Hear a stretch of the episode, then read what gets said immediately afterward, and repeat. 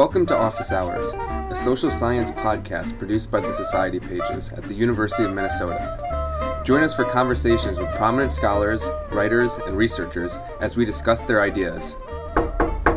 Come in! Welcome to the 100th episode of Office Hours. Sarah Lageson and I, Kyle Green, have enjoyed producing and hosting the podcast for the past few years, and we are now passing it on to the new graduate editorial board of the Society Pages.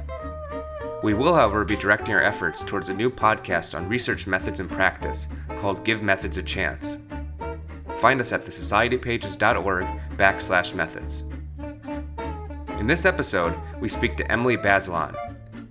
Emily is former senior editor at Slate, a New York Times Magazine staff writer, and the Truman Capote Fellow for Creative Writing and Law at Yale Law School.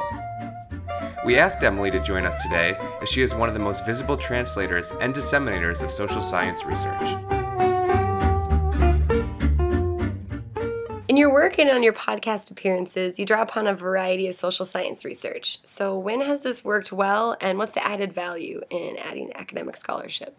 The added value is that instead of just relying on anecdotes and, you know, people's descriptions of their own lives or people's descriptions of events, you have this evidence that can really ground what you're saying. And I have become, I hope, a journalist who really insists on that.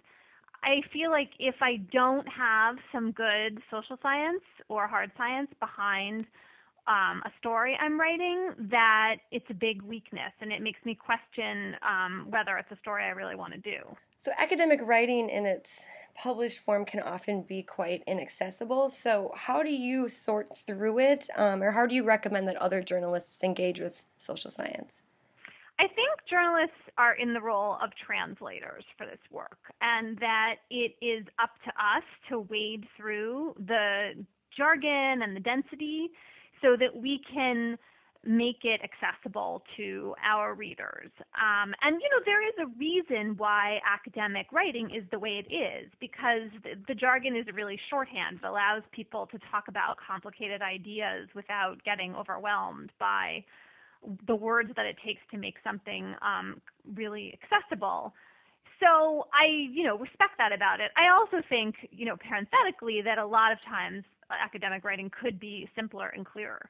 But you know, even if it's not, I am interested. If I'm interested enough and I feel like the findings are of value, then I will take it upon myself to read study after study and call, you know, professor after professor in order to make sure I really understand something.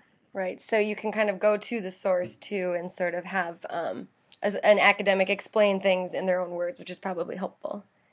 Right. And sometimes I can, in an ignorant way, ask questions that force someone or push someone to explain things in lay terms. I mean, I think that students can do that for faculty members, but you know, they don't always talk about their own research with their students in their classes. And so I often feel like I'm just playing the role of a kind of curious, basically educated person who's trying to get them to explain what they found and why it's important.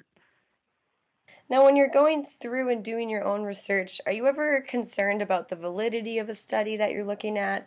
Um, and how do you make that determination of what expert to trust or what journalist to cite? Yeah, I think this is one of the very hardest things for journalists because we're not in a good position to, on our own, analyze um, the worth of a study, usually. You know, so for example, I kind of cursed myself for not having taken statistics in college, but I didn't. And so I don't have a good way usually of judging methodology. So what I do instead is, you know, I look for where the weight of the evidence is going. Um, you know, in most fields, you can figure out as you read around what the outlier study is, you know, the thing that was never replicated versus the kind of movement of the field in a particular direction. Um, I really like meta-analyses because there's sort of a way I can be more sure um, of what I'm seeing. And then the other thing is that I do look for guides. I look for people who, you know, seem to have solid credentials, who are good explainers, who are willing to spend the time with me, um, and and I ask for their help in kind of figuring out the lay of the land. Right, and I know that in your book you drew um, upon a lot of social science. Was there anything in particular that worked well when you were doing that project? Hmm, that's a good question. Um, what was like a particularly well, for bullying, there are some big fights in the field. So I like fights; they're interesting. You know, I mean, I don't have anything invested in particular, but I always, eh, when you see people going to confronting each other on certain questions, it can make it easier to figure out what the field as a whole knows and is certain of, and what it isn't. So I was definitely interested in some of the arguments going on in the research world about bullying, and I think I kind of saw myself not as like a broker exactly, but I, you know, I wasn't taking a strong position. I wanted my readers to get a sense of what the different approaches were. Academics sometimes complain that journalists will simplify or sensationalize their findings or kind of pull out that one nugget that helps them tell the story they're trying to tell. Um, so, how do you, when you're using studies, balance sort of the complexity of maybe the research versus the need to translate it um, or you only use part of it, something like that? Well, you know, this is a really tricky issue for journalists. I'm lucky in that, first of all, I don't work on TV, which is the place where the most simplifying goes on, I think. And also, I usually am not under like super deadline pressure, which is the other place I think in which things often go awry. So if you're neither of those categories, and you have time and you have the space to like really you know explain then i think there's not much excuse for oversimplifying. I mean i totally make mistakes. I don't want to suggest otherwise but i think that you have to be really careful about accuracy I do think that there are some academics who basically, no matter what, will feel like the journalist oversimplified their work they're just not comfortable with the summarized version of their findings. I don't have a whole lot of patience for that. I mean, I basically feel like if you have something of value to say, you should be able to say it clearly and succinctly in a way that people with a high school or college education can basically understand. I mean, maybe if you're not like a physicist, I don't know, I don't write about physics, but but in social science, I basically feel like you are writing about the world around you, and so you should be able to explain what you found in some with some kind of clarity. And that's what journalists do when they're, you know, doing their work well. Or they help do, I should say. So your last point actually makes me think. Um, when Kyle and I were thinking about what we wanted to ask you, we were trying to construct a question that sort of compares pl- places like Slate or a lot of the work in the New York Times versus sort of soundbite journalism. Um, and maybe you could just kind of comment on being part of this more long form, deeper, richer form of journalism, um, and maybe how that can kind of help us get better journalism. Well, look, I mean, I'm really lucky. I have a lot of latitude to write about what I want. If I feel like I need more time to write about something, I can almost get always get it. I can get, you know, more length if I want.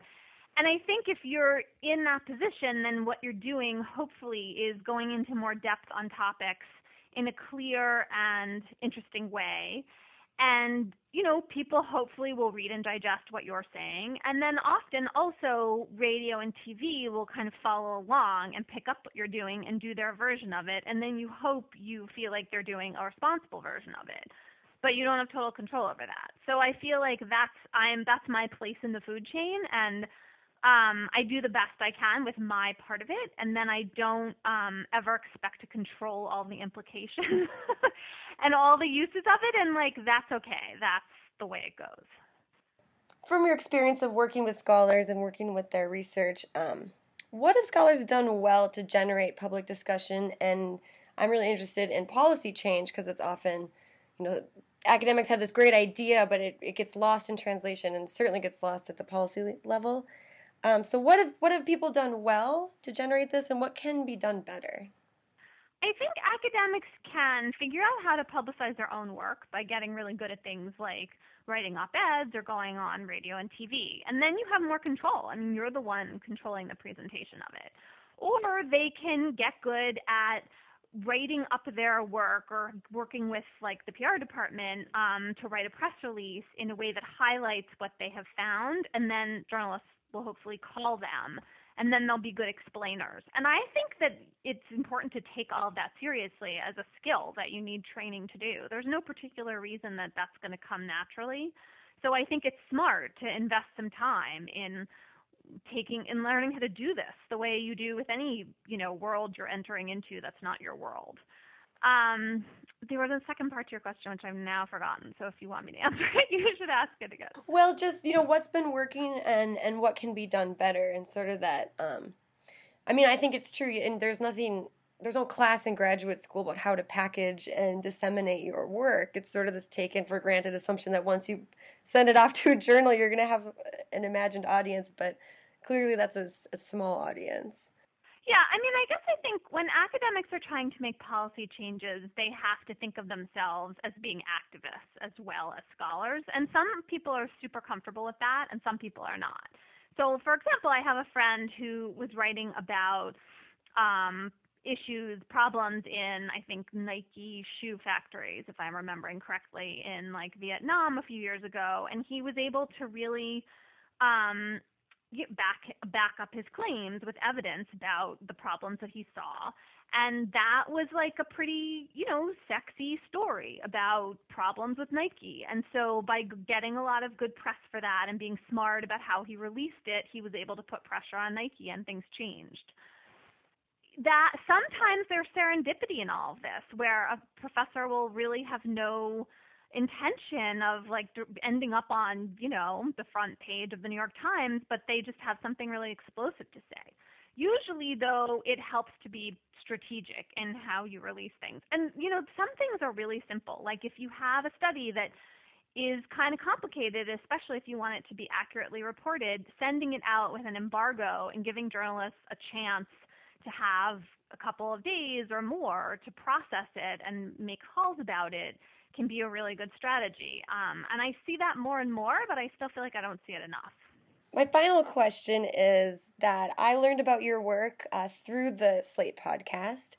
And since we're on a podcast, I was just hoping you could uh, share a little bit about what that experience has been like, how it's changed your career, or how it compares to the other kind of work that you do. Oh, well, that's, I mean, it's like my, um, it's a total pleasure. I would say it's a guilty pleasure, except it's work. Um, I don't even have to feel that way. I mean, you know, I've been doing this podcast for years with David Plotz and John Dickerson. When we started out, it was just basically like what we were talking about when we walked to grab a sandwich together for lunch. And it survived my leaving our DC office, so I'm now remote. Um, and it is just really um, a way to talk through a few issues each week. And the way I think it the most um, differs from my written work is that I feel like I can play around with ideas. I don't have to know all the time what my argument is. Um, and I trust the back and forth to be of some interest, even if everyone's kind of figuring it out along the way. Well, we very much enjoy it, and we really appreciate taking you uh, taking some time today to talk with us. The kind of work that you guys are doing is exactly the kind of work that um, we hope to have our own research appearance someday. So I very much appreciate it. Good. Well, I hope you guys are thinking. It's great that you're thinking about all this, and I wish you lots of success.